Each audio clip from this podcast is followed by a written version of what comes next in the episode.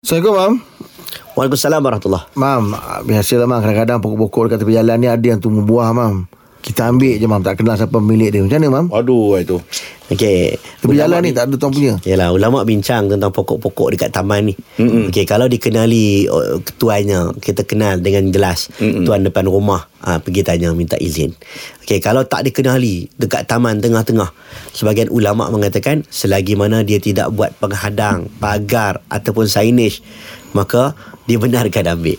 Ini khilaf ulama lah ha, dalam bab perkara melibatkan benda letak di tempat awam. Okay. Contoh tepi jalan kita pun tak tahu nampak mempelam. Kita pun tak tahu mempelam ni orang punya ke ataupun ditubuh sendiri. Yalah. Ha, ambil takkan nak biar jatuh. Ha, sebahagian orang, sebagian ulama kata boleh ambil. Sebagian ulama kata kalau dah letak pagar, dah ada signage, tak dibenarkan. Mhm. Ha, itu cara dia. Jadi selamatnya kita ni pun uh, tak payahlah ambil.